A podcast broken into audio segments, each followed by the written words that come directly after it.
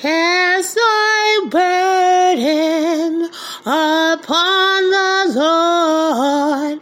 Cast thy burden upon the Lord, and he shall sustain thee, and he shall